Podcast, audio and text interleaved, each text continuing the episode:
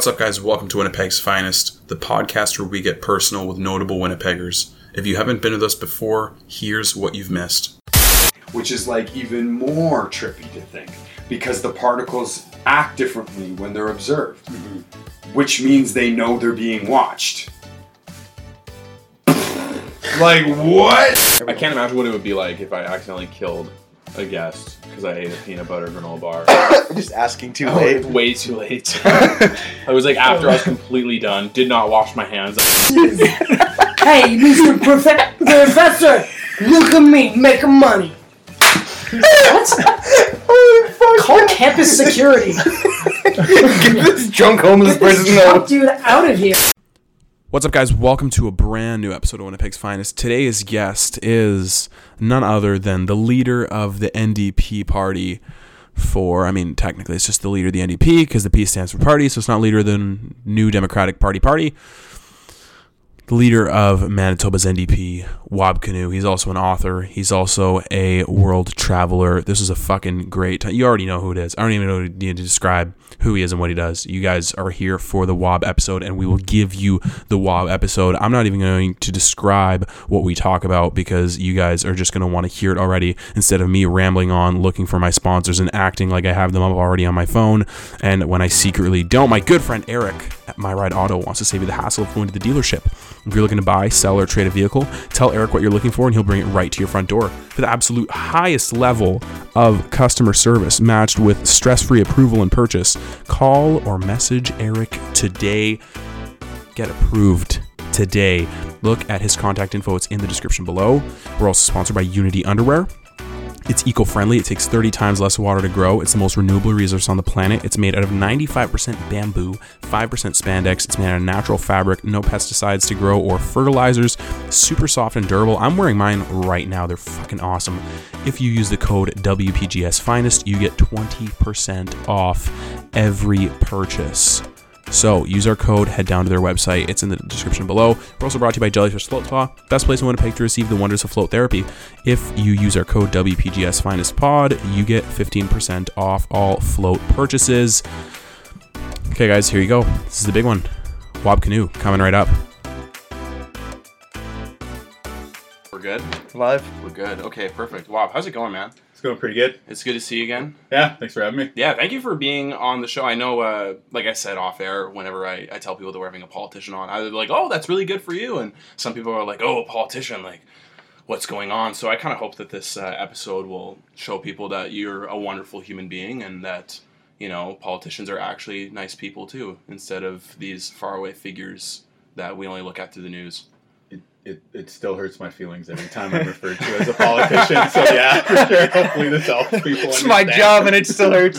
In my mind, I'm still like an 18 year old Trying to fight it, it's like, fight the power, fight the power. Yeah, exactly. But What- in what- the real world, everyone looks at me and they're like, "Oh, he's the man. That guy's that guy." So. What, what do you tell people like icebreakers for people who don't know you at a party? They're like, oh, so what do you do? You're like, I'm. Uh, I'm kind of a big deal, like Ron Burgundy. I don't, I don't, uh, I don't know. You just tell him, like, let- I let tell me- people, yeah, I'm a politician. Oh, okay. I say, like, yeah, I'm with the, you're like, let me the NDP. let me call my uh, my press secretary. So Yeah, yeah. I'll get back to you later in the night. Let me find a reasonable answer and I'll give you that to you. No, there's just a hand gesture for when the press secretary has to swoop in and bail me out of a conversation. yeah, I was just gonna make a hand gesture and be like, oh, nobody's gonna see this, but we actually do have film team on today, so this is exciting stuff.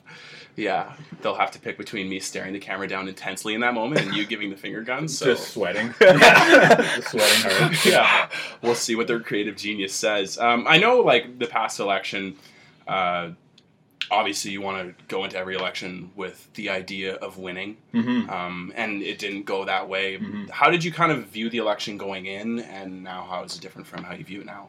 Well, I think the election was um, pretty pretty amazing experience overall. You know, nobody's ever had uh, the opportunity from community like mine. You know what I mean? Starting life in a reserve and getting the chance to run for premier of a Right. province in Canada. So that was pretty exciting. And then just generally, like how many people in Manitoba's history from any background have had a chance to run to be the premier of Manitoba, right? A few dozen probably. Yeah. Yeah. So that was pretty amazing, and I got a chance to meet a lot of cool people. I got a chance to learn a ton, it's like uh, it's like playing sports or like doing something in public, right? Like as soon as you're done, you have all these ideas of, oh, I wish I would have said this, Yeah. or I wish I would have done that. Right. You know, could have done this and that. But overall, I feel pretty good about what we did.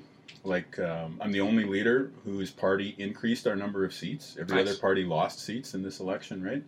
So we definitely have a lot to build on, and uh, we got a lot of young new members on our team now, right? Like there's 13 new MLAs in total in Manitoba, and 11 of them are on our side. Yeah. So almost all of the new energy in Manitoba's political scene is with the Manitoba NDP. So there's a lot to lot to feel good about. And um, yeah, I would have liked to win the election. Yeah. Obviously, I'm super competitive and very much want to change things for the better here. Like the downside of us losing, losing the election, I do think it's pretty serious. Like the healthcare stuff that you saw probably over the holidays, people Mhm. waiting in the ERs and all these complaints on Facebook or social media, right? Like we would have worked really hard to try and fix that. Um, you're not seeing that getting acted on with uh, Pallister getting another term. Yeah. Climate change, like you look at what's going on in Australia, you look at the weather and the winter we've had so far. Obviously, climate change is real, and most people say we have 10 years to do something about climate change. Well, this government isn't going to do anything. So, really, because they got back in, we're going to have six years Yeah. to do something about climate change at the end of it. So, those are the, I guess, the more serious sides of, uh, you know, the outcome of the election here. But the main thing is, you know, it was a big learning experience for me. And so now, having learned a lot and built a strong foundation with this team that I'm working with now, we're getting ready for the next election. And hopefully, we'll be able to win it and then be able to do really good things, like I was talking about on climate change, on healthcare, and on building um, a Manitoba that's ready for the future. Yeah. Like a tech facing province that has good jobs for everybody here. Yeah, I mean, like you said, obviously you would have liked to win, and there's uh, like very serious aspects that come with, uh, at least in your mind, about losing the election. But do you think that there's kind of uh, lost the battle but won the war in the sense that you guys actually did grow, and there are younger people entering uh, your team? yeah, like there's a lot of really positive things about it. Um, we made you know history electing the you know two of the first three black MLAs in Manitoba's history, which is super cool. So we got Uzoma Asagwara and uh, Jamie Moses on our team. We got a lot of really smart people. Um, Mark Wasyliw, Adrian Sala, Lisa Naylor. I could go on. These are people who are really progressive on the environment, Mhm.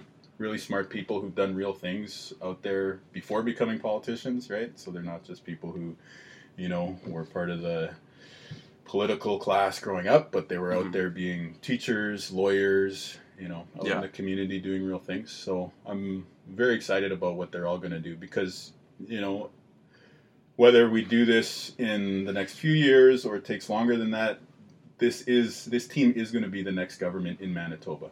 Right? Yeah. Eventually, people are going to get sick of the Right. conservatives, and so when I think about some of these MLAs becoming, you know, finance ministers, health ministers, people who can make decisions about the environment or about our economy, about technology in Manitoba, uh, I feel pretty good about that. Yeah, and uh, I mean, a lot of things you're telling me about uh, your team growing and Mm-hmm. uh, the importance of that. You know, I kind of even before you answered, I kind of thought it was like, oh, he probably was bummed out that he lost, and there's no positives to take from it.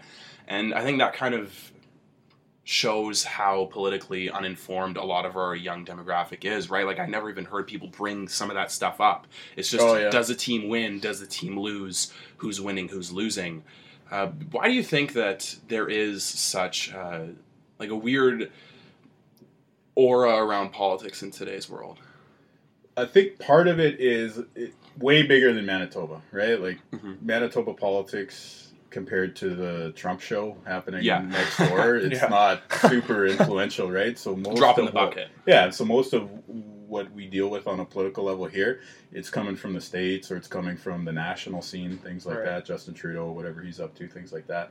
But so I think part of it is just like the overall people have seen politicians, you know, the the cliche of the lying politician or the politician who's maybe out of touch or Yeah. is very safe and they're just giving the talking point type answers. hmm So I think um, you know that's part of it, and you know part of it's just our society. People have shorter attention spans. People would probably rather look at you know um, whatever other interests they have when they're scrolling through their social feed or looking on their phone, rather than you know Mhm. get into the details of rural healthcare or Yeah. agriculture policy in Manitoba, right? Yeah. but those are things that I'm really passionate about. Those are things that I care about. So I think it's it's really up to politicians, you know, people such as myself, people like those on my team. It's up to us to figure out a way to try and make people care, try Yeah. and make Yeah. people pay attention more, right?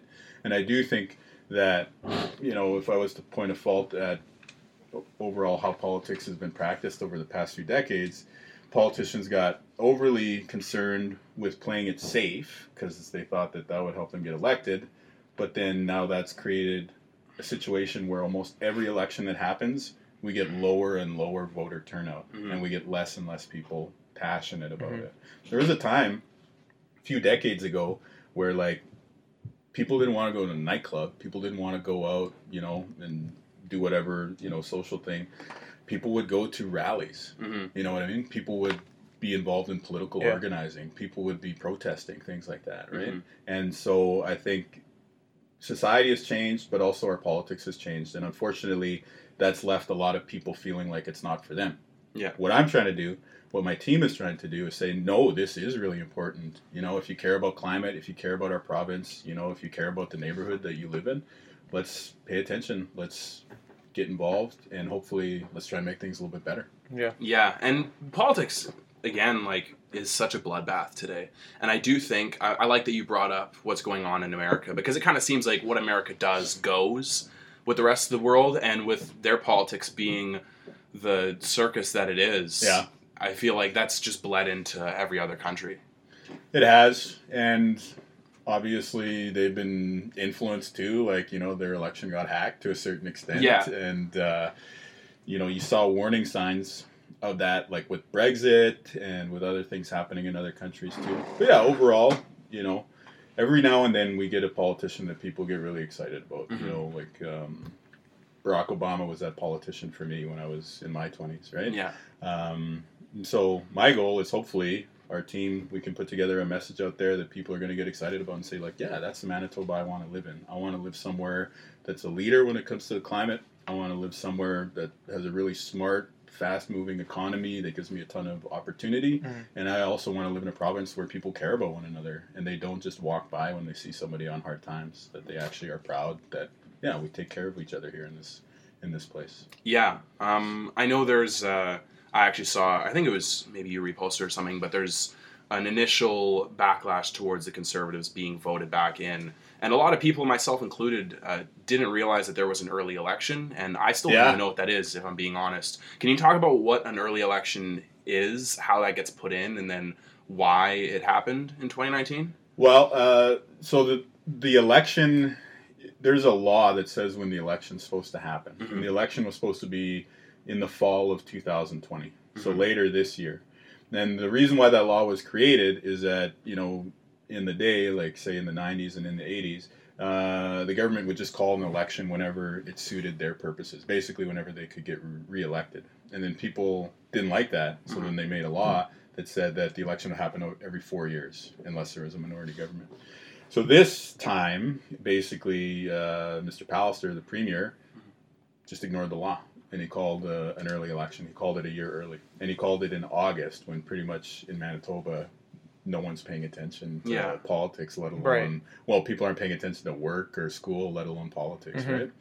And so the impact is that uh, the voter turnout was really low, so not too many people voted, and not too many young people voted. So it was a pretty, pretty like cynical move, I would say, cynical, calculated, um, cold move to try and ensure that there was an election when the sitting government had the best chance of getting reelected and when young people had the lowest chance of participating. Hmm. And so the reason on a political level why I think he called the early election is I think he knew he knew that the healthcare stuff was getting way worse. Yeah. As you've seen like these posts of people waiting five days in the ER on Facebook over the holidays or all these stories about nurses, you know, Yeah. being willing to walk off the job. So he knew that was coming. And then a lot of people expect that maybe there's going to be a recession uh, later this year or Yeah. next year, right? And it's difficult to get reelected in a recession. So I think he just made a, a political calculation to say, well, it's going to be really, really tough for us to get reelected in 2020. Mhm. So we're just going to ignore the law and uh, go a year early, And because he's the premier, you can just do that? Yeah.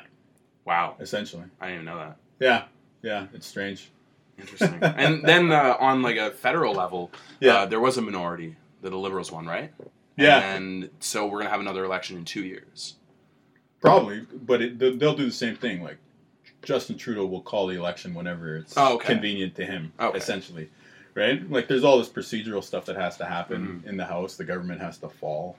But Yeah. basically, when they think that they can get reelected, they're gonna kick that into action, and then we'll have the minority government fall, and then there'll be another federal election. Interesting. But most people think it's two years, just because that's that's been the trend through history. Yeah. Yeah. Yeah. Interesting. Uh, I know, like again, with the conservatives, th- some of the biggest complaints are the healthcare stuff. Yeah. And uh, you know they're not putting as much money into the communities. And I know some of the complaints and negative stuff about the NDP is they spend too much money. You know, I've heard people call it the spend DP. Yeah. like, what would you say to people who would say that you guys spend too much money and that the NDP is too focused on taking taxpayers' monies? Gary Doer balanced 10 budgets in a row when he was a premier. He was a premier from 1999 to 2009. Mhm. And every be- every budget that he brought forward was balanced. Right? Mhm. Brian Pallister hasn't balanced a single budget yet. Gary Filmon ran deficits through most of the 90s. Yeah. Right? Like oversimplifying, but the, these are some facts. Tommy Douglas, like the, the he's like the saint of the NDP basically. He was a premier in Saskatchewan for, for 20 years. He balanced the budget for almost 20 mm-hmm. years. And what Tommy Douglas said, so we're going back into ancient history here, politically speaking. Go for it. But what he said is, he said, you want to balance the budget because if you don't, then you're going to have to go asking for tax increases from the working person. And that's not fair to them. Right? Hmm. So that's actually a very NDP idea. It's a very new Democrat idea that you should respect the working person Mhm. and let them get through life without taking Yeah. taking too much of their cash.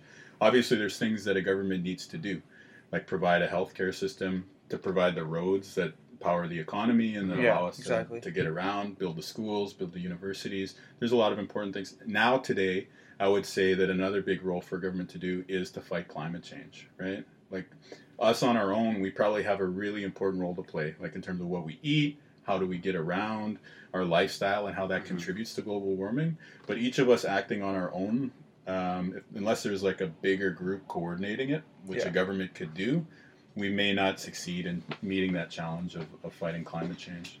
So overall, most uh, NDP governments have been pretty good with uh, people's money and have Yeah. been respected, have been respectful of, of taxpayers, and that's my approach. You know, I didn't get into this um, to do any of those things. Like, I want the budget to be balanced because if the budget's balanced, then we're going to be able to focus on more important things Yeah. like fighting climate change, like making sure people in our society are healthy, like creating jobs, like figuring out what tech industries can this province be successful in. Right? We're Yeah. probably not going to compete with Silicon Valley in like AI or you know. Uh, we're not going to dislodge Facebook from social networking, Be nice though. but well, we, can we can paid. dream. we can dream. But like, Bring back MySpace. yeah, your space. Novel take. But there's probably some cool things that we could do here, like in terms of uh, some of the big industries that we're already big on, right? Like uh, like ag, manufacturing, transportation. We could probably do some really cool stuff there. Manitoba with cheap electricity and cold temperatures, we're probably a good place to locate server farms, right? Yeah. So we could land some of those uh, operations here. Also, cold weather testing for electric vehicles and autom- autonomous vehicles, right? Mhm. Like Tesla just launched the Cybertruck. Is that thing going to start in minus 40? Well, Yeah. come here and test it out, right? That's a good So what up, Elon? yeah. Come on. Yeah, what's up? You should, Yeah, what's have up, Elon on your Yeah. podcast. We're trying. We're I've DM'd him like eight times. See, I respond to the the DM invite to be on the show. yeah, so exactly. There you go. If only Elon was more like Wab Kinew, Yeah. right? Right.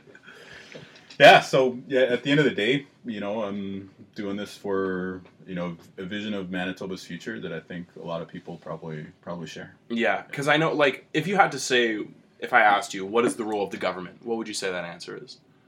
The role of the government is to um, help the people in uh, the place where we live to do the things that we can't do individually, Mhm. right?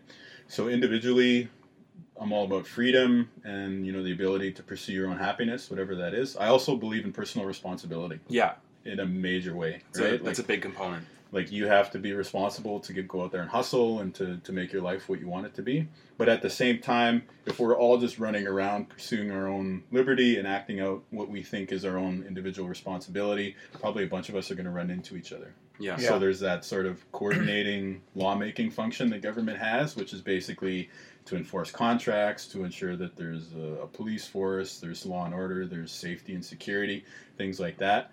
But also, I would argue that um, if you believe in freedom and if you believe in everyone having a fair shot at success, then you need to help people who, for whatever reason, are not starting at the same starting point Yeah. right? And I'm not saying like you have to intervene to a huge extent, but no kid should be starving. I Yeah. would argue, I agree. right? Yeah. I would I would say every kid should have an opportunity to get educated. How far they go, what kind of education, I Mhm. think that a lot of that should be up to the, the, the decision Yeah. of the individual and of the family. But I think every kid should have the chance, Mhm. and no kid should basically start life thinking, okay, well, university is not realistic. I'm gonna drop out, right? Mhm. Just because of the social situation they're born into. I think that they should have the opportunity to, you know, sky's the limit. Like my sister, as an example, my sister's a professor at Harvard University. Yeah. You know what I mean? Wow. She was there with me at, in the house on the reserve, right? So if you were just looking demographically or just looking at, at uh, where we spent a lot of time when we were growing up, you wouldn't have necessarily thought that. yeah. Right. But because our family made decisions and because she made the most of her opportunities, she was able to, to climb the rank and show that she's one of the smartest people at her age on the planet, right? That's Yeah. awesome. And so, well, in her field at least. And yeah, super awesome. A proud older brother, right? Yeah. But uh, and there's tons of other stories like that. So I think all of us need to ask, you know, in Manitoba right now, are there kids for whatever reason who aren't reaching their full potential? Um, you know, maybe it's a because of where they started life. Maybe it's a mental health issue that they're facing. Maybe it's some other uh, barrier. And I think the role of government should be government can't do everything, but a government can do some things. And one of the things that a government should do is to ensure that everybody has an equal opportunity. Yeah, that's a really good point, I think, because there needs to be a healthy balance between people taking their lives into their own hands and the government actually letting people do that, right? It's Yeah. guidance, I think. You don't want to be controlling people or be this iron fist that everybody has to go through, but you like to think, at least, that you know what you're doing and your team knows what they're doing to guide people in the right direction. Yeah, I mean, you know, where you have a king or you have a dictator, that never works. No. You know, it, it's it's not right. And you know, I am a big believer in human rights, and I think one of the fundamental human rights is the freedom to uh, say controversial, unpopular opinion. Yeah, but like one of the big things is, yeah, everyone should be free to choose what they want to do with their life, Right. provided they're not making somebody else It causing Yeah. no harm. off. Right. Yeah, they're not causing harm or making someone else suffer. Yeah, I think uh, like again, a lot of people would tell me at least on face value, and I can't say what does a lot of people mean to me, right? Like twenty Yeah. people, what kind of fraction is that of the actual population of Manitoba? But uh, some of the appeal with the Conservatives was, you know, they're cutting taxes and we won't have to pay as much to the government.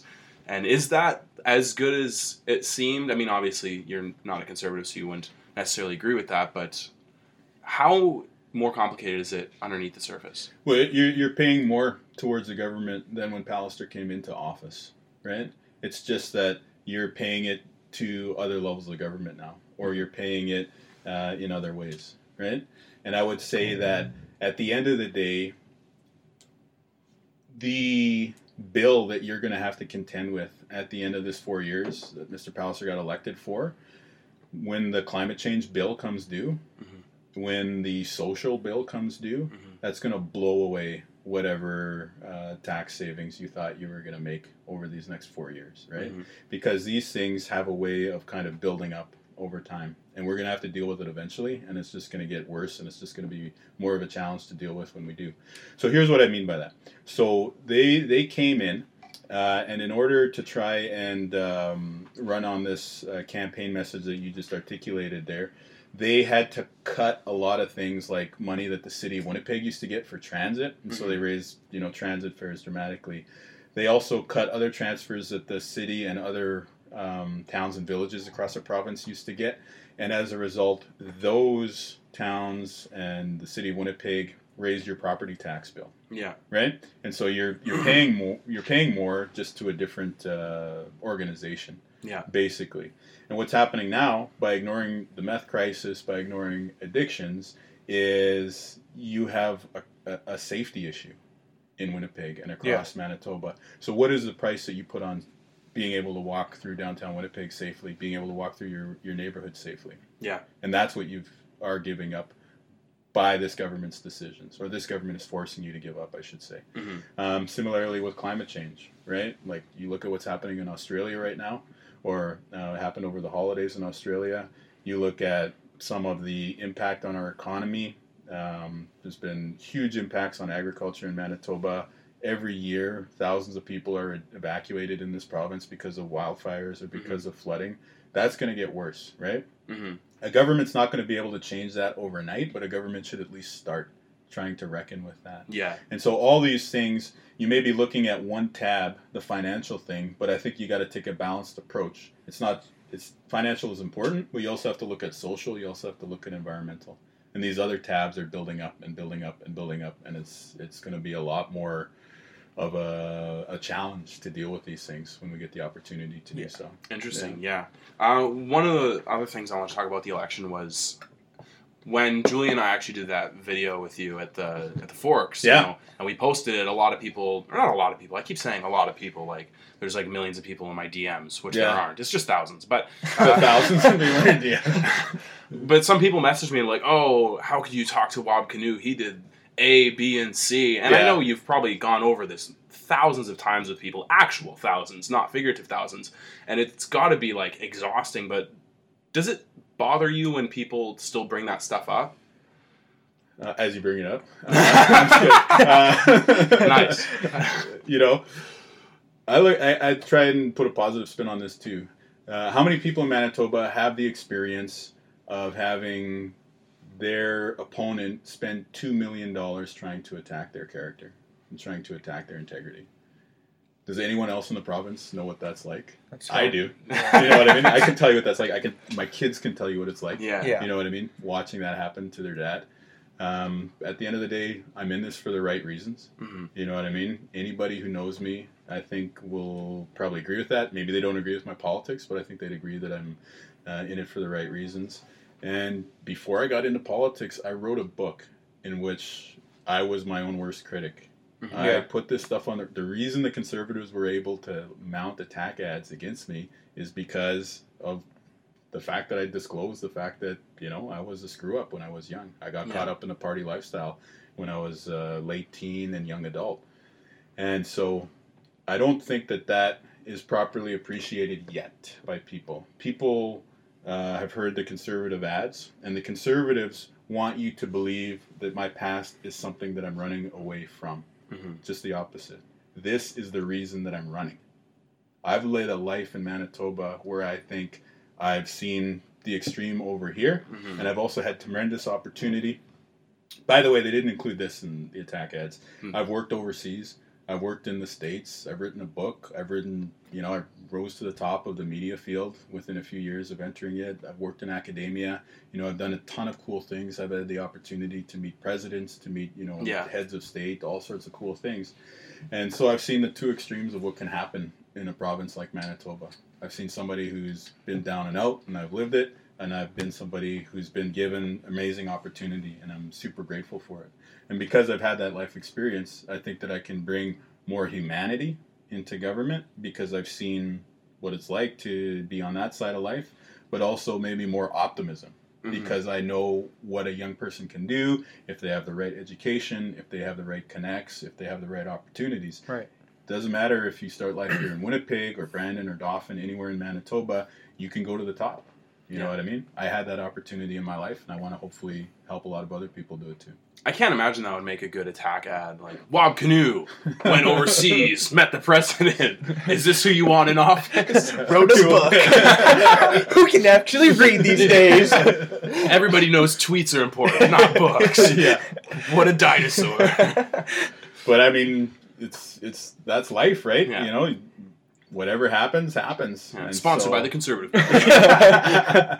yeah. So that's I knew that that was coming. Entering politics, Right. you know, there's going to be attack ads. Yeah. I didn't know what the ads would look like, but it's what I signed up for. You have to have thick skin, right? Yeah, you gotta have thick skin, and it doesn't make it easier. Like it still sucks when you see Still hurts. that happen for the first Yeah. time, Yeah. or you know. But I'm sure you got millionth better at dealing with it.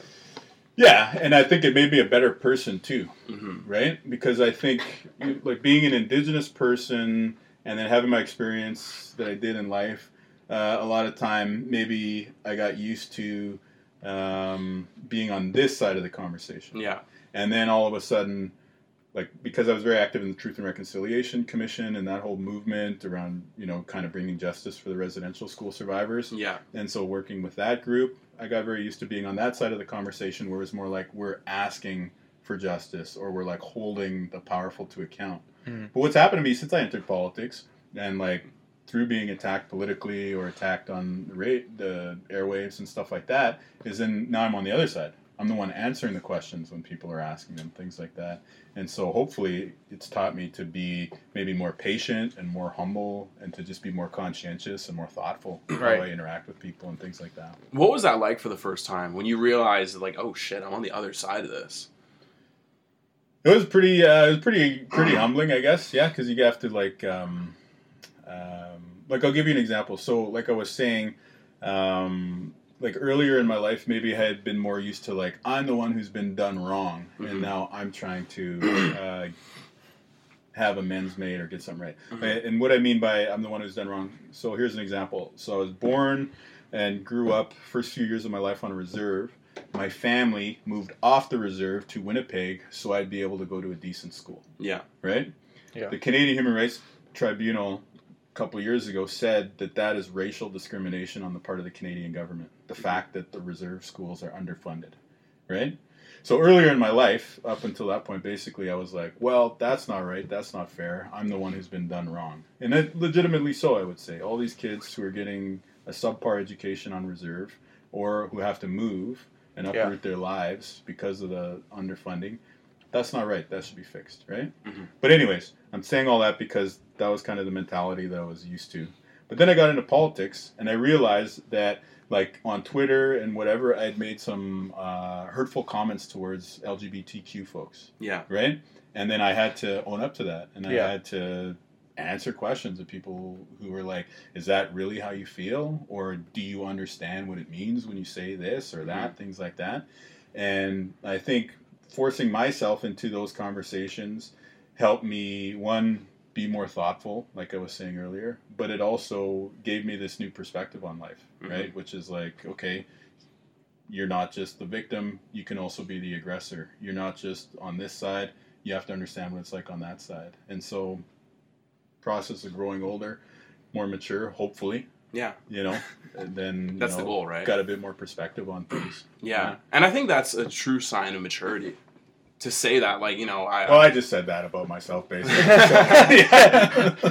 You know, to acknowledge that maybe you can cross the line sometimes. And I think, especially in today's society with cancel culture and everybody's Yeah. attention spans are so short, especially on Twitter and Instagram and all these social media platforms, we forget that it's like, hey, there's a human being behind this keyboard. And if they do something wrong, it's not because they're an asshole or they're mean spirited or uh, they're terrible people. Sometimes they just I either a don't know Yeah. or b have a viewpoint that's limited and they need to be shown the right thing, right? The other thing I would say is nobody can stand up to the scrutiny of a media firestorm. Yeah. You know what I mean? Mhm. Nobody. Doesn't matter who you are.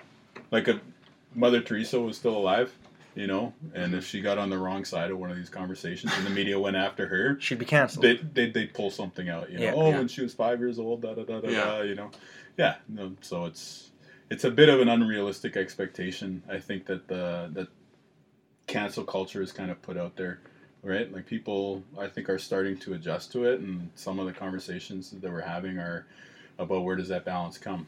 Some of the people who've been called out are monsters and deserve to Yes. be canceled. Oh, of course, I mean? right? Absolutely. and then some of it is maybe we're figuring out what it means to live in a in an era where everything is documented from you know the time you're a teenager uh, yeah. Yeah. on social media, right? Yeah, and like uh, even to quote another example, like Kevin Hart had tweets pulled up that were ten years old or something. Yeah, And it's not to say that his viewpoint at the time was correct. It's just he had apologized. Did he for did he things. change his view though? Did he? I think Yeah? he did. Yeah, I think he apologized for it because it was he apologized for it uh, initially. I think. Yeah. And then he refused to apologize last year, the most recent point. Right. And then when they uh, cut him from the show, he went and apologized again. It, it was a whole mess. I don't agree with him not apologizing and then apologizing, but uh, he did actually apologize years after the tweets. Right. And then more years after, I think it was 2019. Yeah, I guess it probably would have been good if he just stuck to the apology. Yeah, just say no. I've, yeah, no, that was that was stupid. Yeah, I've That's not what I apologized for this before. However, I'm going to do it again just because Yeah, if people are hurt by this, I, that's not my intentions. And yeah, that's the main thing. Like how I look at it, anyways, is if you put something out there that hurts somebody, you know, hurts their feelings or makes them feel not well, then you know, stop it. Yeah, Yeah. don't do Simple, that. yeah. that's really simple. Really, really simple of you to break that down. just be nice. yeah, thanks. Okay, well, that's been good. Um, this is kind of way past what you when you said this, so the reference doesn't work at all. But I'm going to throw it in there because that's my shtick as the host. Um, when you said, "Oh, government should be helping out transit," like you're speaking my language now. You're a bus rider, yeah, I'm not a bus rider, but I'm a bus enthusiast. It's a, it's so you like draw buses and like, Yeah, research. His whole room is just plastered with like different types of the buses. I don't draw them, but the second part is definitely things I do. Every week, I'll Google search Winnipeg Transit and Yeah. look for new articles, and I'm like, yes. Well, I got some news. There's a New Flyer plant here in Winnipeg that makes buses, and uh, I'm sure they give you a tour if you want. Oh my gosh, yeah. Winnipeg, Winnipeg's finest goes to the New Flyer plant. But I think uh, something that we've talked about before on the show as well is, you know, obviously there's the Joe Rogan memes of DMT and eating elk and jiu-jitsu, and we're, I was thinking to like, like, yeah, what what's our shticks? And I think it's like Portage and Main, Winnipeg Transit. Uh, Portage in Main. yeah, that's, Yeah, We bring a, that up a lot, heated quite debate. often. Yeah. Really? Yeah. Where do you fall on it? We we want it open. Oh. You want it open? Yeah. yeah. Where, Okay. where do you fall? Uh, I voted no. You voted no. Yeah. Yeah. Yeah. I was having such a good time today. Thirty-four minutes will do it. Let's. yeah, no, Yeah. it's over. no, bring in another politician. This is an unpopular viewpoint in my own household. I should put on the record. Really? Yeah, my wife is definitely. Oh, really? Yeah. Open. Yeah. Interesting. Yeah. But I just. What, what's your reasoning behind it? If you wanna, I just uh, I don't think that they have a good alternative plan yet. If, Oh, if they if they brought a plan that was like, okay, we're gonna build this killer roundabout and it's gonna make the city, you know, proud and it's gonna uh, meet everybody's needs in terms of walkability and Yeah. traffic and all that, then yeah, then I'd be down for it. you I kind of when you said roundabout for a second, I thought of like a theme park. I was like, yo, It's like put a big amusement park right in Portage Yeah, and like, Main. a, like a big. What's the one at Valleyfair, the Twister, where it's like huge and green? Oh, it goes get like over the a whole get one of those park. like zippers. Yeah, yeah. get one of those huge uh, roller Yeah, coasters. Don't think we're getting that or a monorail. So. Don't break my heart, Oh, man. yeah. Don't crash my dreams. Transit though, we might be able to fix that up a little bit. Hopefully, we talk a lot about that. I think just because uh, I used to ride the bus so much, and it drove me nuts. It still does drive me nuts. I have a, I have a lot of pent up angst with Winnipeg Transit. And what else? Like DMT and elk and Winnipeg Transit. That's Winnipeg shtick? Transit, Portage and Main, um, Superbad and Step Brothers. That's Cats all. Oh, versus dogs. Step Brothers. Yo, Songbirds you're, of your stepbrother? Yeah. I was having so much fun. no, cats or You're dogs? not. Cats or I, I dogs? like Ste- I like Step Brothers, but I just think Superbad's way better. Like Super Oh, Bad. it's a is- choice. Super Yeah, bad or Step Brothers. Yeah, yeah. Yeah, I'd probably choose Step Brothers. Oh, Hate to. Yes. Yes, I, I- like this That was guy. a decent high that five, was too. a good one. I always worry when the hand goes up. Same for the elbow. Just aim for the elbow. Yeah. Um, yeah, Super Bad. Cats or dogs? Um, dog person for the most part, but we just got a cat.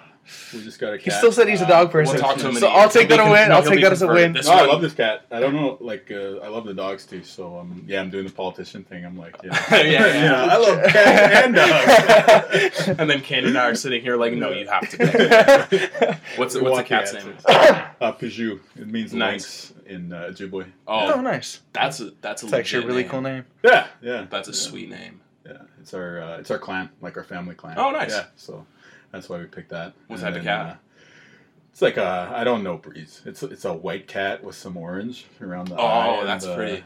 Yeah, yeah, that's nice. Here's my argument for why cats are better than dogs. Okay, Cat paws. That's it. pause. Have you seen how adorable cat paws are? They're like lethal weapons. Not when they're trying to scratch you, when they're just like standing there. When the claws retract. yeah, they're retracting. They're okay. just standing there. That's. I don't think that's a valid argument. but I mean, I don't think you've been looking close Counterpoint. enough. Dog paws. Dog paws, right? See, I'm telling you, man. I mean, like, and a, a cat wouldn't save you from uh, drowning in a river. That's all I'll say. I mean, a dog could, You know what? and a dog would. I feel like the cat would have just known that you probably should have learned how to swim earlier in your life. Yeah. The cat would have been bugging you to feed it, and so you wouldn't have fallen in the river in the first place. Yeah, this is true. You know what? I, I will defend. I will die on the cat hill, but you know, as leader of the opposition, you've been involved in a bunch of debates, so Yeah. that's uh, that's a good counterpoint. That's a true veteran of the debating game. Yeah, let's fi- figure out what Pallister is, and then whatever he is, I'll just be the opposite. Pallister No, definitely looks like a cat person. he's cat person. he definitely looks like a cat person. No person over six foot six is a cat person. That's a general rule. I don't know about that. Pallister is really tall. Yeah, I feel like not a lot of people know that. yeah. And I dunked on him in the, ba- the debate, though. So. Oh, I thought you were saying Ooh. real life. I was like, yo, where's the video? Yeah, we had a trampoline. there was uh, there was a political pickup game, and uh, you know They used to do a hockey game. Really? Apparently. Oh, Yeah, really? they don't do it anymore, but there used to Should be. bring like, that back. The teams used to. should bring know, that the back. Two like uh, or the three parties. That would be yeah, play each other in a team. Yeah. You know, I was thinking like, you know, Brian Bowman tried to go off glass from 15 feet, just a little bit off. Pallister didn't think he needed to box anybody out, and you just climbed his shoulders. Brings down the hoop. Bowman's a swimmer, eh? Like for Really? the record, yeah. I don't know. Hopefully, I'm not telling any stories out of school there, but he's. uh well, we've been trying to get him on the a swimmer. podcast for Yeah, months. so, maybe you could talk to him about. Yeah, exactly. Maybe some this- swim technique and all that. Yeah. maybe this will finally. He's finally. an athlete. He'd, he- he'd probably know how to He looks like it. to uh, you know play some ball or hockey too. Yeah. Maybe. Yeah, maybe. maybe. this will finally open the conversation for him to come on the show and you know let us know if he's a swimmer or not. Are the rumors true? Yeah. Does he swim? How like, Can he what's- swim? Turns out he can't swim at all. he was just like the towel boy on the team. The only reason he said swimmer is because we mentioned the cat saving you from the lake. Like, yeah, I feel like Brian Bowman would not run into that Barry problem. Bowman, I just want to say I'm totally a big believer in your swimming skills. And, uh, I really believe you can swim. Don't worry, it's not there's, me. a, there's a political swim meet next week. all it. leaders are there. Prove it. Just just prove it. You say it. Prove it. Brian Bowman just rips everybody. Oh, and our, final thing, because that was elite banter and I didn't want to cut it off, but our final thing is like legalizing or decriminalizing drugs. That's like our five, right? Portage and Main, uh, Cats and Dogs, Superbad, Winnipeg Transit, and decriminalizing drugs. Yeah. Yeah, that's our five. Okay. And we talked kind of off air, at preluding, and you said, let's get this on there. So uh, I'm not even going to ask you a question. I'm just going to say, yeah, go ahead. Okay. Well, um, on decriminalizing, I think so. Like people who listen to your podcast have heard this before. Yeah. You- you Yeah, we've about had a few conversations So about this. everyone listening, They're knows pros that- by now. Yeah, they know like the difference between decriminalizing and legalizing, Yeah. Yeah. and stuff like that. So, I think that uh, so first of all, I'm a provincial politician. It's a federal issue. Like if the if the you know federal government was, was going to do it, that's who would do it in Right. Canada, right? It, it would be up to the federal government to decriminalize. Um, so it's not really an issue that we deal with here in Manitoba. But I have heard a lot of the discussions about it. And one of the things that I've heard over and over again is people say, look at Portugal. Look at what Mhm. Portugal did. They decriminalized, and then all of a sudden, you know, everything was way better. But I think people are oversimplifying. Mhm. What Portugal actually did is they invested a ton in housing and treatment and a bunch of social programs to help people who are struggling with addiction Yeah. first, right? And then, way further down the road, after they'd ha- have found people places to stay, they'd found opportunities to help people deal with their trauma. Then, you know, they went down the, the decriminalization route. Yeah. So if we're looking here at Manitoba, we are dealing with a major addictions issue here in the province. In the media, it's talked about in terms of being meth, mm-hmm. right? And I guess if you're out there, you could hear about meth, you could hear about pills, you could hear about you know opioids, all these different things. But I think that we have to do the basics first before we can talk about uh, you know decriminalization. Like we have people like look at all these tent cities that popped up in Winnipeg over the past few years. Yeah. You know what I mean? And that's going on around the province too, like in terms of people being struggling with addictions. We, you know, should ensure that people have a place to stay, right? Like these people are being turned away from homeless shelters because of substance use in our province right now. And so they're sleeping outside. Um, needles being left all over the place. Yeah. I was talking to this one guy who was high on meth in uh, the village, in Osborne Village at the Circle, Mhm. and uh, I was asking him, so like, what do you? And he's clearly high, like he's like Yeah. jumpy and like looking around and all that. And Yeah. I was like, so what do you think about treatment? You know, some people say treatment works. Other people they th- think we should focus on other things like harm reduction. What do you think about treatment? Would you do it? Would you go? And the guy said to me, he said, you know, I would go to treatment, but the only way for me to get into treatment off the street is to get arrested. And I don't want to get arrested. And I thought that that was kind of a, a pretty eye opening statement, right? Mhm. Which is like, why isn't there a pathway when this guy wants to clean up for him to be able to do so, right? Or why isn't there an open door for him to walk through 24 Right. hours a day, seven days a week, where he can walk through when he wants to turn his life around? Yeah. So for me, like I think that's where the starting point should be in terms of uh, dealing with the addictions crisis. Yeah. Talk to a lot of people about it, put a lot of attention on it, and what people are saying, you know, the experts, anyways, in Manitoba, what they say is first of all, it's not a meth crisis; it's an addictions crisis. Mhm. So even if all the meth was taken off the street tomorrow, all those people who are using meth would find another substance to use, Mhm. right? And so what we got to do is figure out what the root cause was. What was forcing those people into meth in the first place? What the experts say is that it has to do with trauma in your life, like either early childhood trauma or PTSD, like you're a veteran, you go to war, you witness Yeah. something terrible, it haunts you, or some other trauma in life, car accident could be, and then not having the tools to deal with that in a healthy way forces you to deal with it in another way, Yeah. which becomes addiction. So I think that's really where the emphasis should be. Um, obviously, I'm not going to get on Joe Rogan You should. peddling that. like, like Rogan wants to hear about decriminalization. Yeah, I'd be like, but uh, what about DMT? Like, yeah, exactly. That's all I want. But I do think that the more, like, if this really is about helping people deal with addictions, if this is about making our society better, if that's what you're looking at the conversation for, then I do think the the emphasis should be way more on things like housing, ensuring that kids don't suffer abuse when they're little.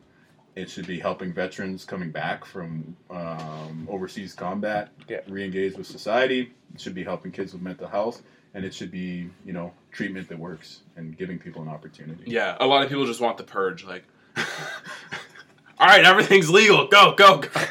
24 hours. Do your thing. But uh, Yeah. I think it kind of goes. I don't think we're gonna have that. No. maybe if uh, the the People's Party of Canada gets in.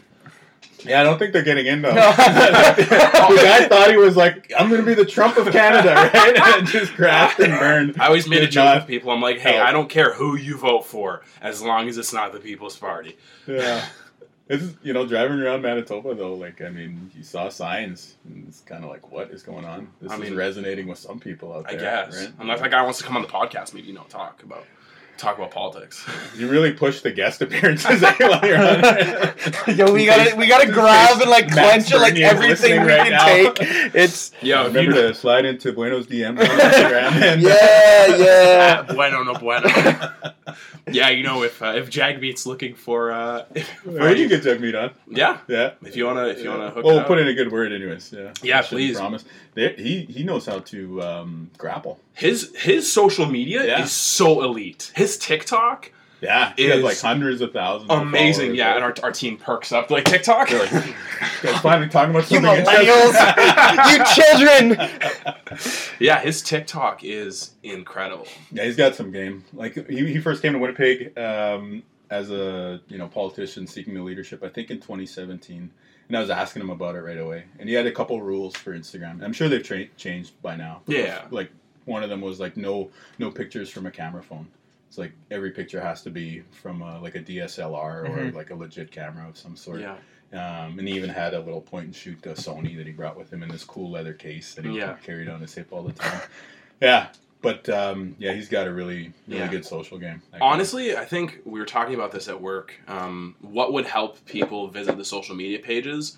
Doing some of that like less optimal camera phone pictures kind of humanizes an Instagram page. yeah, And that's something that Gary Vee's big on. And this is literally what I'm doing for work. We have to study, okay, what trends are doing well, who's doing what. And we found giving our clients some stuff to post. So do you put that on the story or do you put that on the on the main? like, Sometimes you can put it on the main. Yeah, Yeah. With TikTok, you can't do anything with a DS. Like that would be Yeah, no, that's way different. Too, yeah, TikTok's its own game, but video. with Instagram, I think Gary Vee posted a picture of himself like tired after a three-hour sleep. He's on a private jet back home after like two weeks of touring and doing inspiration. But I wonder if that's because he's already a millionaire and you're already following him, and then That's it's fair. cool. Yeah. And if he was just like somebody with hundred followers who posted a picture of himself tired coming off a plane, whether you'd be That's true. Yeah, Yeah, true. into it, you know? Yeah, I didn't, I didn't, I didn't post any pictures coming off the plane after my trip. I mean, Like, our- no. Our, our- my bosses are always selling followers too, so the people we deal with aren't just hundred follower people. The- Oh, okay. Yeah. What so- does a follower cost these days?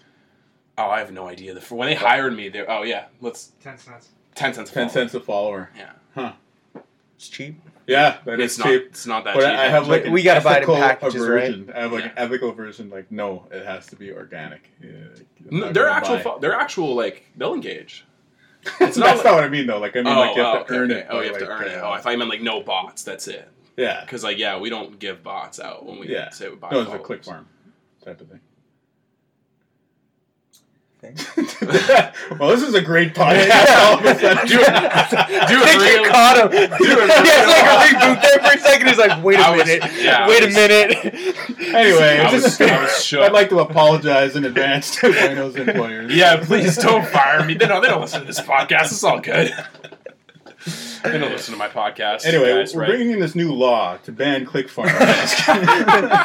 Guess I'm out of a job. Like, Sorry. Yeah. guys. Anyways, back to what we were really talking about. But no, if you really want to put in a word with Jagmeet, you know, that'd be fine. you know what I'm saying? but uh, with the decriminalization of drugs, I think that is a a decent. The idea behind it is good. Mhm. You don't obviously, like you said, putting housing and actual resources and programs in place for people to turn their lives around is the most important thing. Not just making sure drugs are decriminalized, but the idea of not throwing uh, mentally ill people or people with addictions just right into prison because they have an illegal substance in jail, I think is admirable.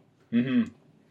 Yeah, I mean, I think that's the argument for it. Um, and then the argument that I've heard, and I guess that guy that I was talking to at the circle kind of Mhm. would illustrate that point, right? Because he's been picked up before on account of possession, right? And it's not helping him in any way other than to just catch more breaches and get caught up in the justice system.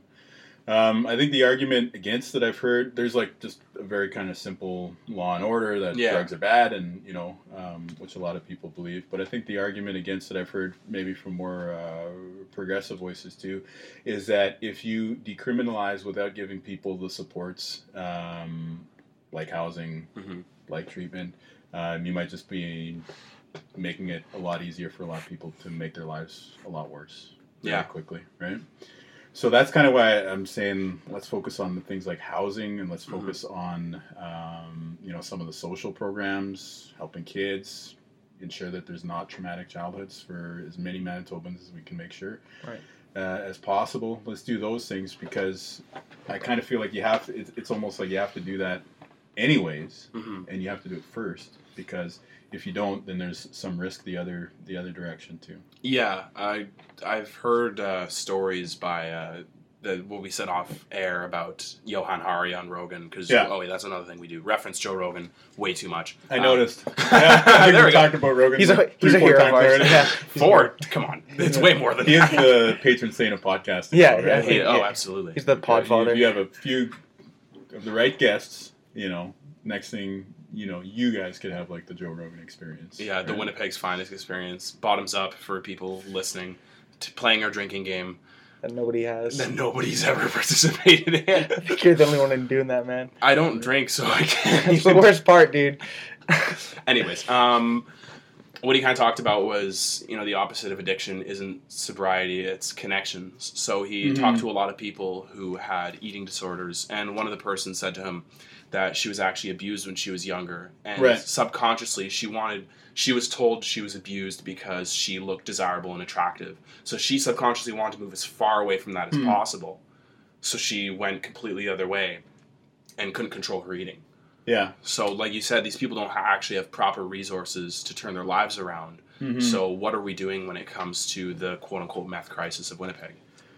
Yeah, well, we're not doing enough, that's for sure. Um, you know, in my own life, like I, de- I dealt with addiction when I was younger. I had a problem with alcohol, right? Like How did you anytime uh, get I out got- of that? I just um, I had a really like in my mind, I guess I just made the decision to change. But like looking at it with the benefit of hindsight, I also had a really good network around me, right? Good family, good community, a lot of people uh, having my back, friends, things like that, and you know, made some tough choices. Like there is guys there that I used to like cheers up with at like four or five in the morning, and bros for life. Yeah. Second I quit drinking, never saw him again. You know what Yeah. I mean? And so going through that and realizing, you know, that uh, you know that's how it's going to be.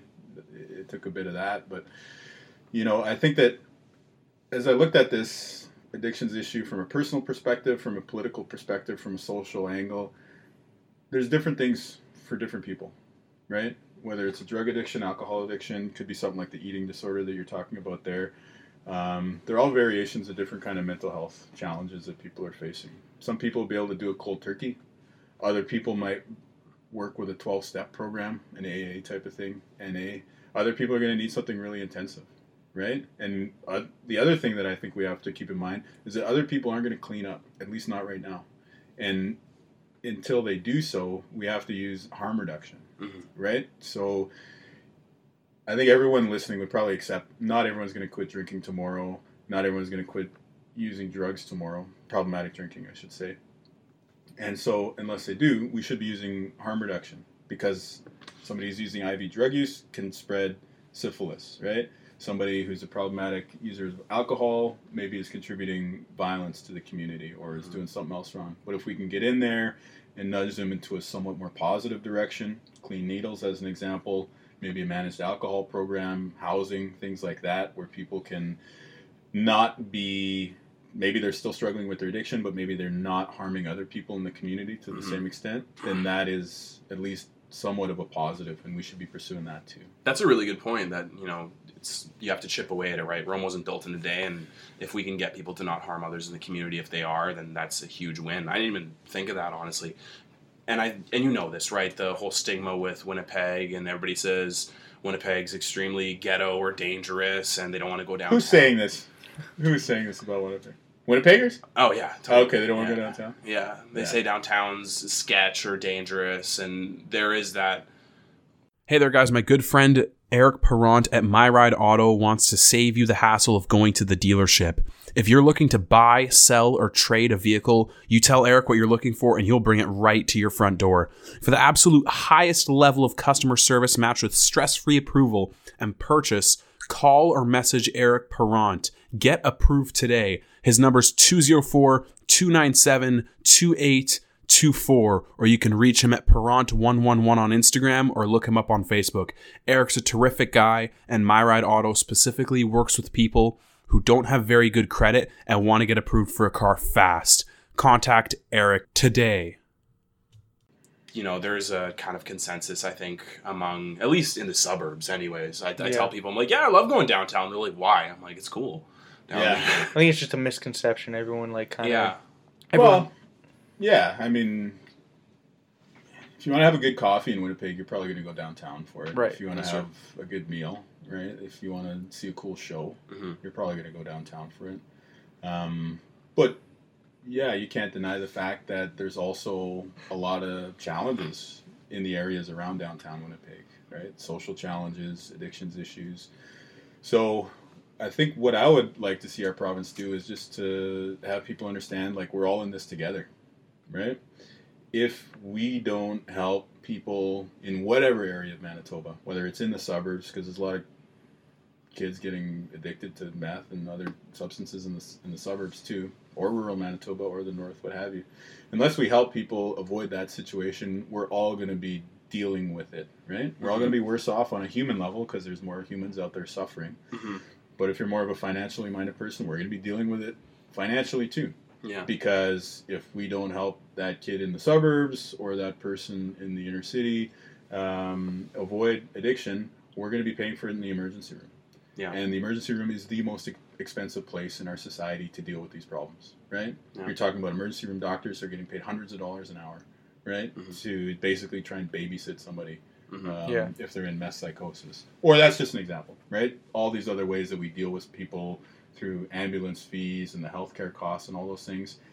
If we just spent like a little bit more time and effort in making our society uh, a little bit more uh, attuned to each other's needs, and yeah, to have you know people in the burbs maybe be more open to downtown, and people in downtown be more connected to what's happening in other parts of the city like that. If our society was a little bit more engaged, and we kind of had that mentality change, then I think all of us would be better off, right? Yeah. I'd much rather see us, you know, be talking about like get back to that conversation we're having, like what could be like the you know a killer app that we make here in Manitoba, what could be like an amazing tech in- innovation that we have. But if we're spending a lot of our time just helping people get to square one in our society, it's going to take away from our time from being able to have those other conversations. That's a really good point. I, I think one of the things that uh, in what we've done just in this short amount of time on the podcast, when we ask you questions about what you would do to provide solutions, is you talk about setting things up for success before we can go around to the ideas of you know uh, decriminalizing drugs or opening Portage in Main or whatever it is. And I, I Yeah, that's interesting. yeah, I honestly haven't even thought of most of those things. I mean, when it comes to Portage in Main, anyways, because I have to go back to You this. at least yeah, I one can't more leave time. that alone. one more time, I have to. I know there are So Uh, you voted no. I voted yes. You I voted wanna- yes. I want to You both voted yes. Yeah. Okay. Yeah. So you just like pat each other on the back for that. pretty much you have yeah. this discussion. We're the we're the Portage and Main mafia. When somebody says no, and they're all, we're like, all right, So you have what's going on? discussions with other people in your social circles who voted no. Yeah. And you get mad at them, and then you come here and rehash the argument. your podcast. Yeah. Is that right? Yeah, We, we, got. we feed it into ourselves. We're like, yeah, we're right. We're yeah, he's right. got this down. it's his um, show now. I'm just trying to like- understand. this is the quickest anybody's picked up on our show. I like it. I, I like it. Um, but I think, especially with the Bank of Montreal moving out of that building, I think it could have been cool to have like a museum or an art gallery there. But then again, it's so close to traffic that yeah. somebody walks out, gets hit by a car. I don't know what it'll be. Like it'll probably be a what, like a restaurant or a bar, maybe. That'd be cool. But maybe if it's going to be a where they'll put the restaurant or a bar, park. That was That's where they'll the, the, Yeah, the entrance to the amusement park. instead of uh, instead of monorail, take the roller coaster all the way to the airport from the BMO old building. you know who's gonna hate that? People my age and older. Like I used to love roller coasters, but not anymore. I, th- I thought you were going to say Pallister. It. I'm pretty sure he's got a roller coaster in Costa Rica down there. oh yeah. I was gonna say, you know how there's uh, you must be this tall to ride. There has to be the inverse of that too. Like if you're too tall, you're gonna hit your head on something, Yeah, and he probably won't be able to get to the airport from there. He'd be pretty upset. you're big on the height thing, eh? Yeah, Yeah. it's just it weirds. I'm so like this is one of my weird subconscious little selfish things. I like being the tallest person in the room, Oh, okay. and I usually am. Okay, Like, so I'm- we, we made a breakthrough here. Yeah. Yeah. like we, we kind of had a little therapy hour for the Yeah, now. exactly. And I like being the tallest person in the room. So, So if everyone could have their own podcast and we'd be able to deal with a lot of these traumas that people face, we'd all be healthier across the province. Right? that's the new NDP platform, That'll be right? part of our platform. Everyone needs a podcast. A podcast studio for Yeah. every man. Blue Yeti mics. Yeah. They're the best kind. Pod Studio. Um, maybe that's what they're doing Friday nights. Prob- probably. Be a good idea. Finally, yeah. Since they're not being a retail That'd be store, smart, actually. brick and mortar. Yeah, that'd be cool. Because they said it's gonna be a creative studio. I'm not sure if you heard about Friday night. Yeah, no, I was talking to uh, the guy at uh, Parlor the other day. Nice, Well, I guess before Christmas, but yeah, Yeah. yeah. So hopefully, they could do something cool with that. But yeah, people could use that for their new podcast. Everybody get a podcast. Unload some trauma. Provincial mandate. Everyone had- needs to have a podcast. maybe maybe get some Unity underwear. Twenty percent off with our code. Disclaimer: There will be no free podcast for all Manitoba. the next Manitoba MVP platform. just, just I have to put that out there. Those people without a sense of humor, Jeez, yeah. not unsure. Wab, you- you're gonna be uh, Your DMs will be just like, "Where's my mic? Where's my mic?" you would have been flooded with about three people who listened to this intently enough to pick up on that. Be like, "Yo, where's my mic at?" They're all other podcasters too, aren't they? yeah, real debaters. Beaver does movies. Denzel. They're all gonna be hitting you up. So be weary for those Instagram accounts. Vultures. Legit. Um, something that came up recently was, uh, especially with the renovations proposed about Portage Place. Um, Oh. There's, uh, and this is slowly creeping its way into the rotation on our podcast shtick. Portage Place. Yeah, yeah. Um, so with Portage Place, obviously with the huge renovations going on, it's done by a private investor. Mhm. I know there are some people worried about what's going to happen to the people who stay in Portage Place, who use it as a shelter. And Mm. I think my kind of viewpoint on that was like, that's just and all and moral to think about those people. However, that's not Skylight's problem. Like that's the government to try to figure out like what happens to the citizens. Like if a private investor's coming in, putting down four hundred million dollars, they kind of got to roll with their game plan, right? We should, Mhm. it should be the provincial and municipal government working together to figure out what happens to the people who are less fortunate in those areas. Yes, and so like Go for a it. little Yeah. improv thing here. So yes, I agree that that is the role, especially the provincial government, Mm-hmm. because like the provincial government is supposed to build social housing. So like Mm-hmm. if if you for whatever reason are down on your luck and you need just a roof over your head, that is a provincial government's role. That's why Mm-hmm. we have Manitoba Housing, right? And there's a lot of problems with Manitoba Housing, but one of the biggest challenges is that there's not enough spaces for people to live in, and we're actually losing spaces under the current government. But what I would say is I don't think any corporation uh, is reaching its full potential if they just ignore the community that they operate in, Mm. right? And so I do think that the best companies and the best corporate leaders Mhm. actually do pay attention to their surroundings. Mhm. And so this new developer, I think, uh, hopefully they do so, and I think that they would be better off if they did actually do a bit of a scan at the neighborhood and you know just downtown generally Yeah. figure out what the needs are, figure out, um, you know, you know, are people using this for shelter and what's going to happen to them, and be part of the solution for that, because it's going to pay off for them uh, financially in the long run, because they'll get more loyalty, they'll have a good corporate image, but also corporate social responsibility is a really important thing nowadays. Yeah. If we look at other cities too, Vancouver is an example. Um, I know New York does it too. There are a lot of mixed use developments where if you put up a condo tower, you also are supposed to create some social housing units Mhm. along the way too. Hmm. So I think, you know, there's different ways to do that. You can do that strictly by making a rule saying like every 100 condo units you build, you have to build, let's say, 20 social housing units Mhm. along with it.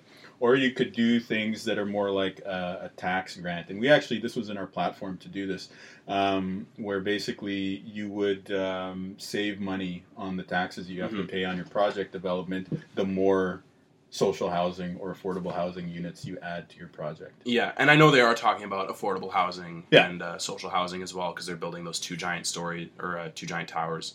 But uh, I was just, I think you know there are some people who actually can afford affordable housing, and then there are those who might be in an even more unfortunate situation who might not be able to afford that right. And I think that does come down to uh, uh, government housing and figuring out maybe safe shelters for those people as well. Yeah, I mean, like when I'm walking around downtown, I, I try and talk to people, like whoever wants to talk to me, whether they're, you know, business person or you know, young, old, Mhm. homeless, what have you. Um, and I think that part of it is, you know, like I said before, I feel really lucky for all the opportunities that I've had in my life, whether it's professional opportunities, political opportunities, and so like I think part of it is like the opportunities that you've been given in life you kind of have to pay it back to the society that gave it to you. Mhm. And part of the way you can do that is just by trying to be nice and talking to people and hearing what they have to say. And um, if we're just to like take that to its logical conclusion, I think it does mean that like we shouldn't turn a blind eye when we see somebody living on the street, right? And so I would hope that we, as you know, Manitobans, could all agree that you know we should at least try and do something to help people who are out there. Like again, maybe some of the folks who are living in tents and stuff like that. No matter, even if there was an unlocked suite that was warm and open to them, Yeah. maybe they'd still choose to, to, to stay outside. But at least we should Open the door. try. Yeah. At least we should try.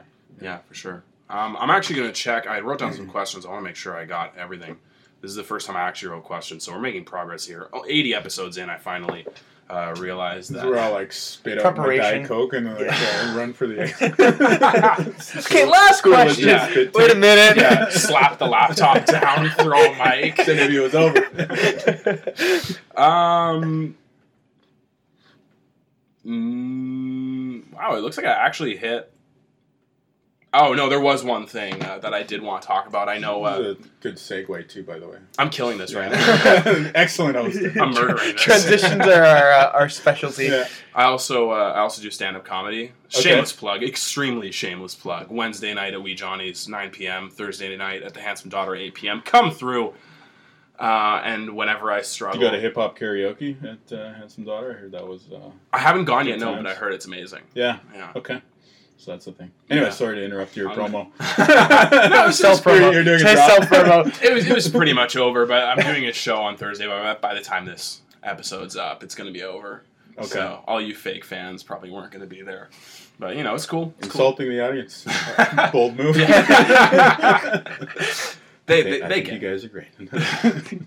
They get. If you ever want to come on, you know, guest host sometime, Lob, you know, I don't know. yeah. Yeah, maybe a good cop, bad cop kind of thing. Sure. You could tell the audience how much you love them. I could be like, you guys don't listen enough. You guys are Neanderthals. I hate you. I haven't got any fan DMs yet. And then I'll just be like, hey, listen, uh, he doesn't mean it. He's really a nice guy. You're just bitter. Seriously, send some DMs. Things have been tough for him at work. New lodge is fast. Can't even work anymore. Yeah. We actually have had some fan DMs, so I don't mean to, you know, I'm just kidding about that. We actually have had some people reach out and be like, oh, you know, I can't stumble upon your show. It's really cool. So that's nice to see. Yeah. You're all over the place today, man. I love Dude, it. I am. I just like to think that it's because my back hurts. I tried this new medication, and I'm just like off one. We're on now. meds. Okay. Yeah. I'm off my rocker today. Um, but yeah, I, I read this report recently that uh, in Brian Bowman's year-end kind of review, he talked about how difficult it is to get a hold of the premier Brian Pallister, and that he's talked with Trudeau actually the same amount of times as Yeah. Pallister, and how frustrating that is. You know, he says he respects him as a politician and all, Mhm. and and yet he wants to continue that dialogue. Uh, I actually don't really know what I mean. Obviously, the provincial is the whole province, and the municipal is Yeah. mainly the city. But how do those two work in tandem? Ideally, Ideally, that should be the most important relationship in Manitoba. Mhm. The mayor and the premier should be working really closely together because uh, the city of Winnipeg is very important economically. A huge percentage of Manitobans live here, and it needs the provincial government in order to succeed because the provincial government is the senior partner in the relationship. A lot of the money comes from the provincial government to pay for roads, to pay for Mhm. this north end water treatment plant that we need in order to help save Lake Winnipeg, a lot of things like that. So that should be a really, really important relationship. So to hear, you know, uh, that is not, uh, it's not a good sign. Um, it's discouraging. it's discouraging, yeah, because that, that should be the best relationship.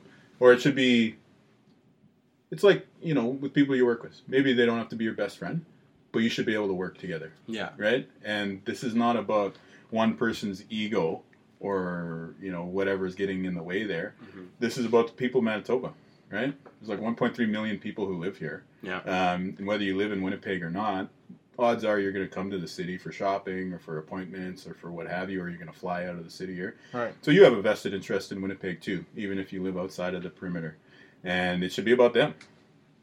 Myself getting elected, other people getting elected, shouldn't be about how we're feeling or this and that. It should be about what can we do to help people who sent us to the legislature, or what can we do to help people who sent us to city hall. yeah. And Winnipeg, or Manitoba is it's a unique province, right? I think a lot of provinces have one or two major cities that people Mhm. uh, can kind of rally around or wherever they're located if they're not in the city. But Manitoba is just really high as Winnipeg. Nobody's thinking of like, man, I really want to fly out of Brandon today if they can even do that.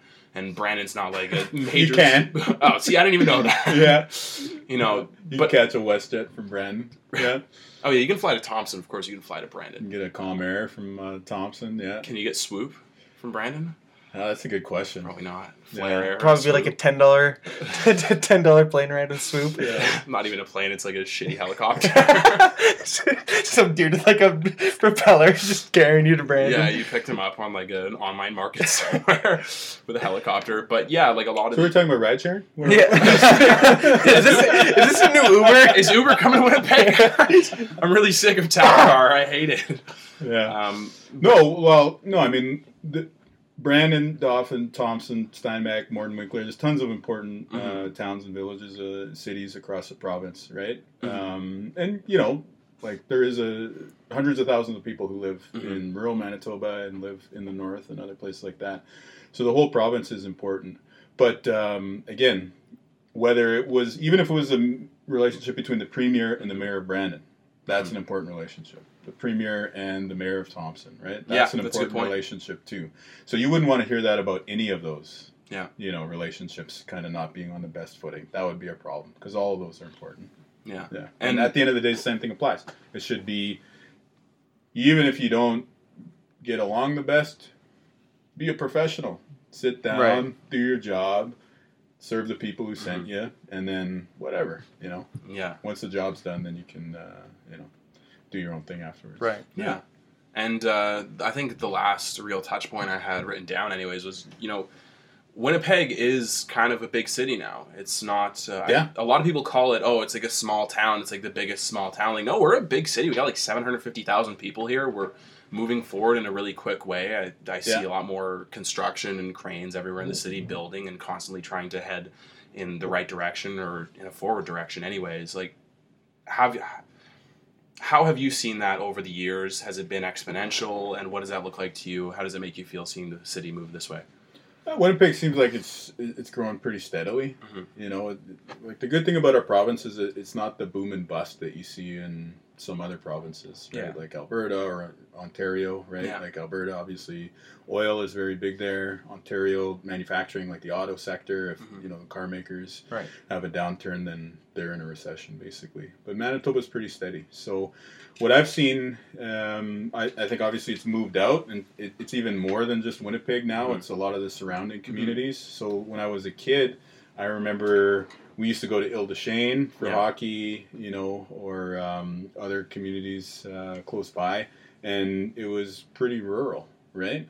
And now those are essentially bedroom communities like Niverville, Ile de Chêne, Yeah. you know, Oak Bluff, Oak Bank. Right. People commute from Winnipeg or to Winnipeg for work, and they live in communities like that. So whether it's the city of Winnipeg proper or some of those surrounding communities, yeah, I think the area has grown quite a bit. What I'd like to see us do in the future is I'd like us to make this like a global example for how we could ma- make a, a, a society that fights climate change. Mhm. We got a huge opportunity with Manitoba Hydro. We have hydroelectricity that's clean, like we don't burn coal here. Mhm. We don't use a ton of natural gas compared to other places. We still use natural gas to heat our homes in a lot of places, in Winnipeg in particular. But if we used hydro to create some jobs for people, to weatherize people's homes, to build out charging stations for electric vehicles, um, help people buy that Cybertruck, you know, and uh, Yeah. whenever it comes comes out in a few years. Um, knock on wood. Yeah. Did you place your order? I'm yeah. Just kidding. Oh, I did. Already made six. If we do, uh, if we do all those things, we could make this province clean, but also like a powerhouse. You know, economically speaking, and that would be probably the best contribution we could make to the country of Canada and to the world is to just say you can you can do both. You can grow your economy. You can have good jobs for people.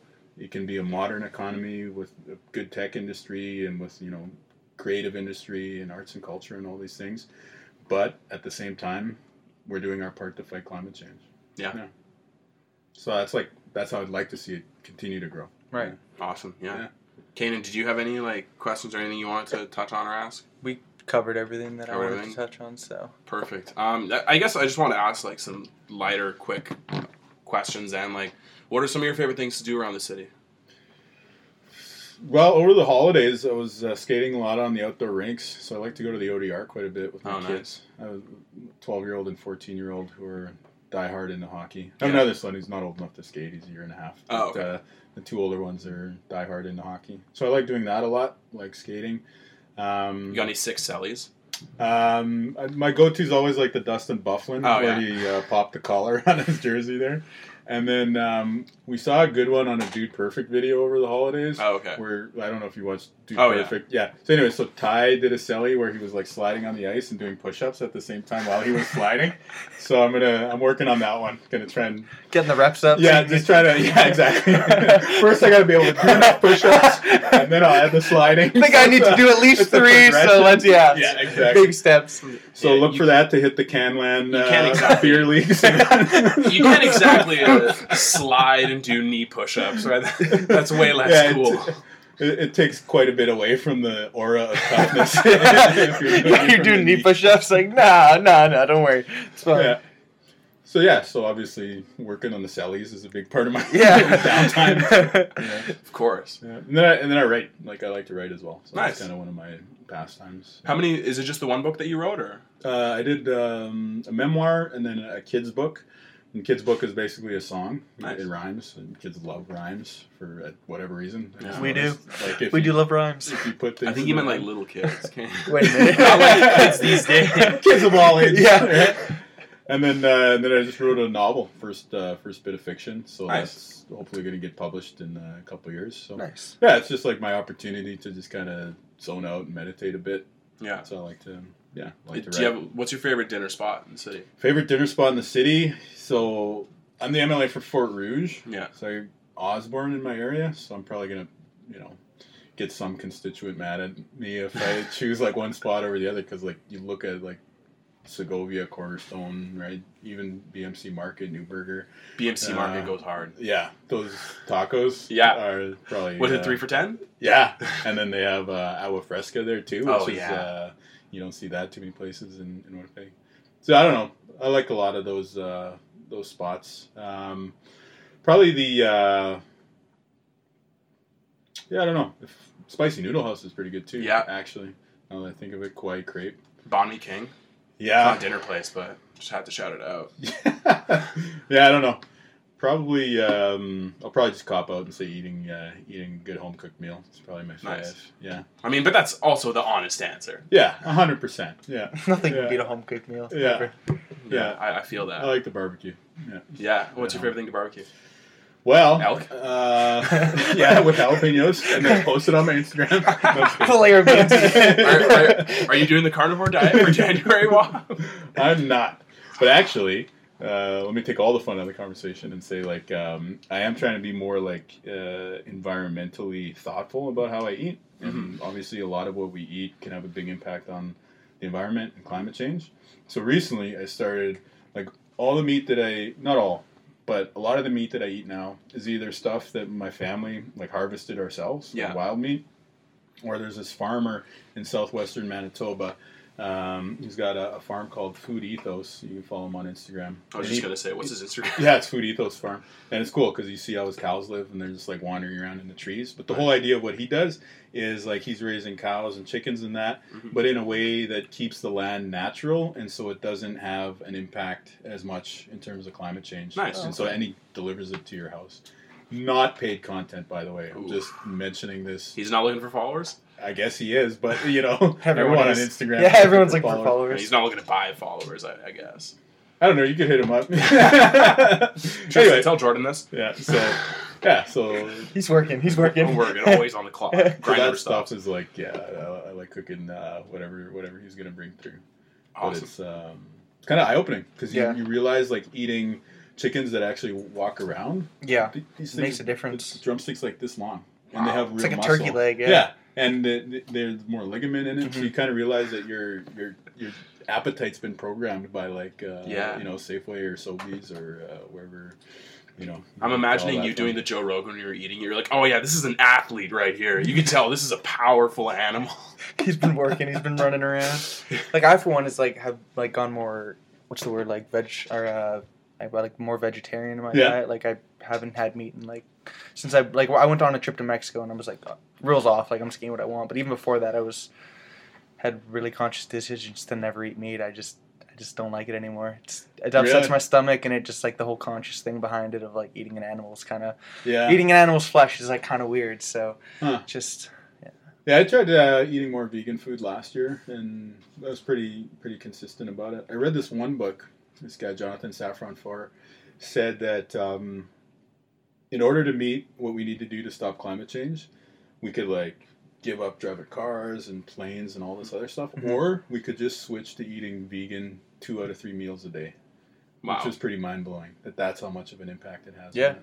So I don't know like what's realistic in terms of people, but like could you see yourself maybe like having a smoothie and toast for breakfast and then maybe like you have a you know vegetarian sandwich for lunch Right. right that would go a huge huge amount of the way that we need to do to to deal Yeah. with a pretty serious problem Interesting. Unless you have like pork in your smoothie or something, then yeah.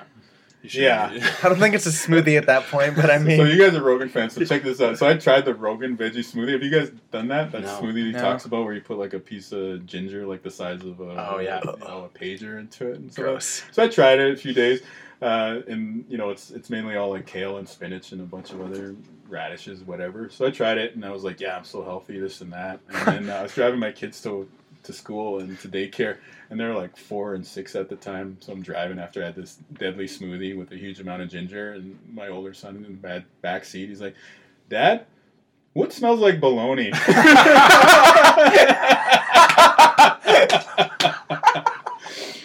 So it might not be a meat smoothie when you think it is, but you know.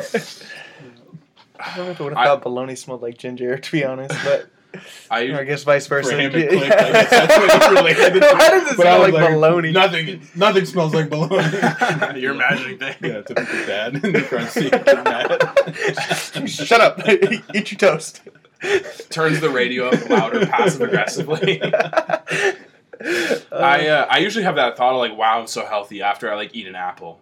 Oh yeah. Well, you're doing your part, man. But yeah, look at me go. Um, yeah, we're about we're at 121 right now. How do you feel? Pretty good. I Pretty feel good? pretty good. This is this is a good time. Yeah. Um, I'm I'm good out of questions and thoughts and Cool. abstract nonsensical sentences to say. Can I do a promo while we're here? Yeah, ahead, absolutely. I was of gonna course. say, is there anything you'd like to plug? Um, check out the website mbndp.ca. So that's our website for the Manitoba NDP. All right. Yeah. nice. We'll put Follow everything in him the on Instagram at Yeah. Wabber. Yeah, Wabber on Instagram. W A B B E R. Yeah. That's an A, not an O, guys. Yeah. Anybody out there who did not get that? Um, They got uh, it. yeah, they got it. They got it. They It's all now. good. They'll, they'll read the episode name. They can't misspell it. Yeah. So, uh, yeah. But anyways, that's thank you so much for doing this. This was a lot of fun. Yeah, Yeah, thanks we for really having me. appreciate This it. was fun. Yeah, this was a. I thought I felt like it went really well. So I appreciate. Oh, are taking you in the post game now? Like we're talking about how it went? so any pointers? Anything you want to add? Like, Yeah, what was it like in the first 15 minutes when you're like, what am I doing here? How's my voice? My voice you know, you thought you guys really had us in that first 15 minutes. Second 15 minutes, we hit stride a little bit. I think my favorite part is when you had to make Bueno hit the reset there. I've never, I've never seen anyone do that. So like that was that was cool for me. That was awesome for me. We're still reaching first here on Winnipeg's Finest. Um, yeah again, thank you so much for doing this. This is us signing off on Winnipeg's Finest. Have a great week. Peace.